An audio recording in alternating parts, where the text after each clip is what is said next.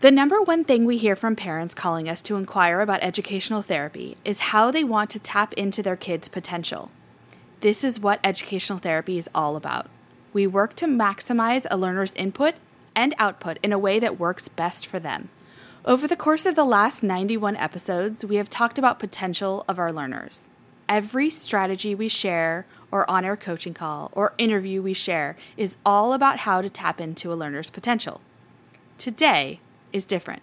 Today, we want to talk about the other side of it. We want to talk about what potential really means, how it impacts parents, and how it really impacts our learners.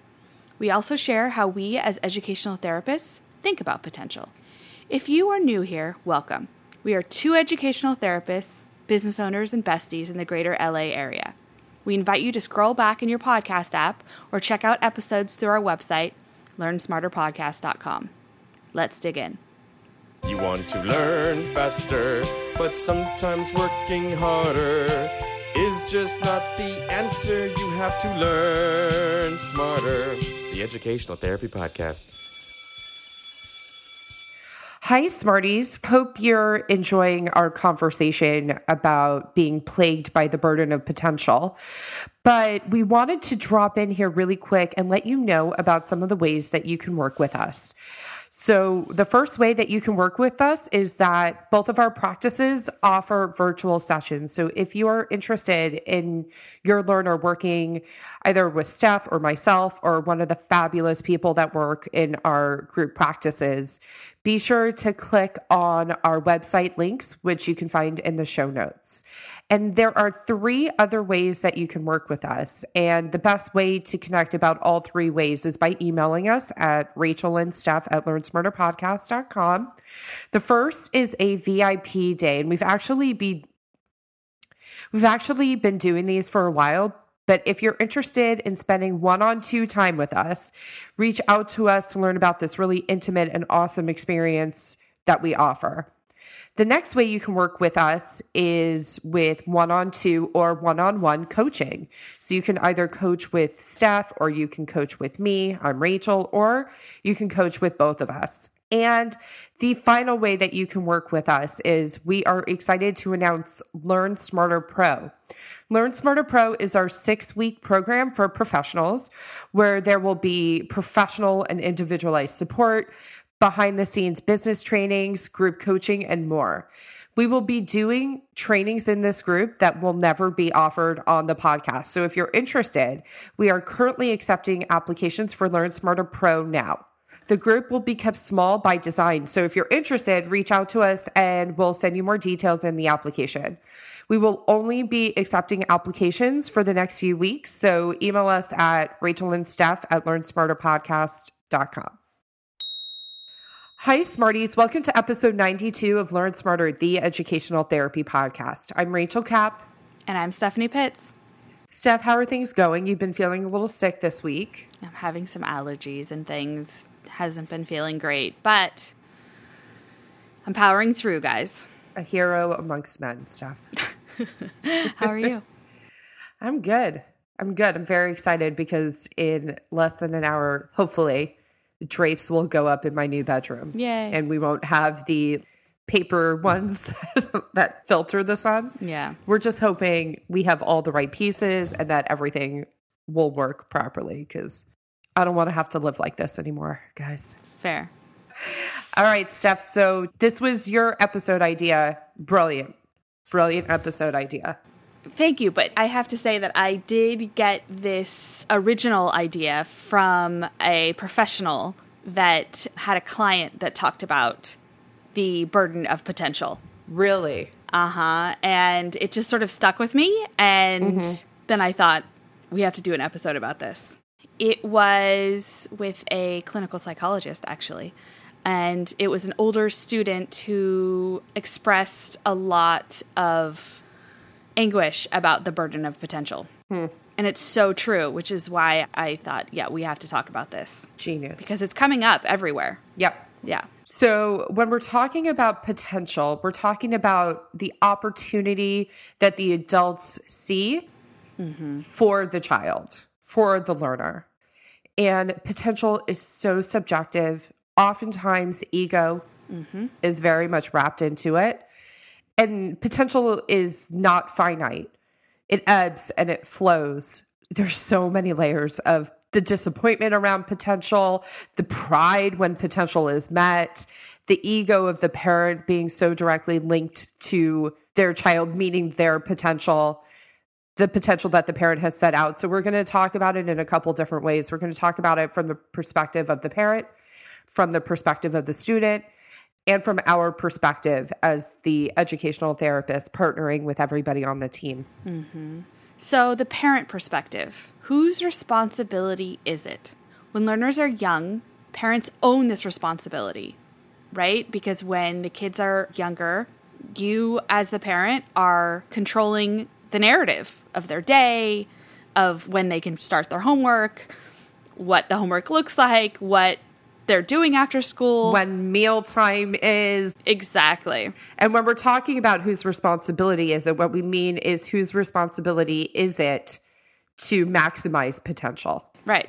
So their job is to, like, as a parent, your job is to create opportunities for your kids to learn, thrive, explore an interest, and look at the world from that perspective. Right. But just like we talked about in manager versus consultant, and we'll link that episode in the show notes, as kids get older, it shifts. So let's talk about what that idea is, just in case people haven't listened to that episode. We've linked it. But the idea is that when kids are young, the parents are the managers of their life. They manage their time, they manage their interactions, they manage their friendships, they manage their learning, and they manage potential. As students get older, the appropriate shift occurs where the parent moves from being the manager to being the consultant. And this is where things with potential get really, really challenging. Yeah, so it gets really challenging because the responsibility of potential shifts from the parent now to the kid. So hopefully at this point you have taught your kid what potential what it means and what it doesn't mean, right? And what the expectations are. Exactly. So it's really important when you're setting these expectations, especially if your student has a learning disability, has ADHD, is neurotypical, or has a really high IQ and you happen to know that, managing those expectations and meeting their kids where they're at. Mm-hmm. So it's important to know how are you defining this potential and then how are you reacting to it if it's met or not met. I just want to add in here, since we talked about egos, remember that your child isn't you and you can't prevent the same lessons you needed to learn. It's very easy to sit there and say, I had to learn it the hard way. I don't want my child to learn it the hard way, but they might have to. Mm-hmm. Things might not come as easily to your child as they did for you. Oftentimes, we've talked about how one parent really identifies with the student coming into our practices, and one parent does not. Mm-hmm. And also remembering that your child is independent of you and not a reflection of you personally if they do not succeed how you envisioned it looking. When we are coaching parents in our practices about managing their own egos around their kids, obviously it's a very delicate subject. And this is why it is essential that you develop relationships with the parents of the kids that you're working with that are based on trust and understanding and empathy and compassion. Mm-hmm. But when you're having this conversation around ego, it's a nice trick to flip it on. Yes, they may be struggling here, but look at how amazing they are in this zone, which you were never like that. That mm-hmm. wasn't your thing. I'm not the most artistic person on the planet, right, Steph? Like, I'm very first comes this. Yeah. I can draw, but only if someone like shows me this is what you do, step one kind of thing, right? Yeah, I can't do it either. Yeah, it's very hard for me. But I could foresee me having a very artistic kid because look at who I'm married to. Right, exactly. Yeah. It's about accepting the child that was given to you. And I'm sure it'll be challenging to see a kid who's not maybe being successful in the ways that I was successful. Mm-hmm. So the parent perspective really matters. And we want to be careful when we are addressing this with parents. But that's why your relationship with the parents is so important. It really is. It really is. So, what about the student's perspective? So when kids are younger and they're letting their parents manage, they're not seeking out potential in the way and there's not really necessarily even a conversation about it. Mm-hmm. It's oh you're interested in playing an instrument? Let me find you a teacher Yeah. right? It's more about creating those opportunities. As students get older and the expectations shift and the expectations in that family are that the student's going to be an independent and autonomous learner. They're going to thrive they're going to self-advocate they're going to turn their homework in on time they're going to study for tests.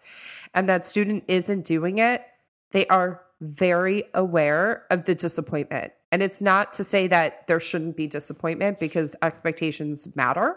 Yeah. but when a parent and a student do not have the same definition for potential and success, that's where a ton of conflict emerges. Mm-hmm.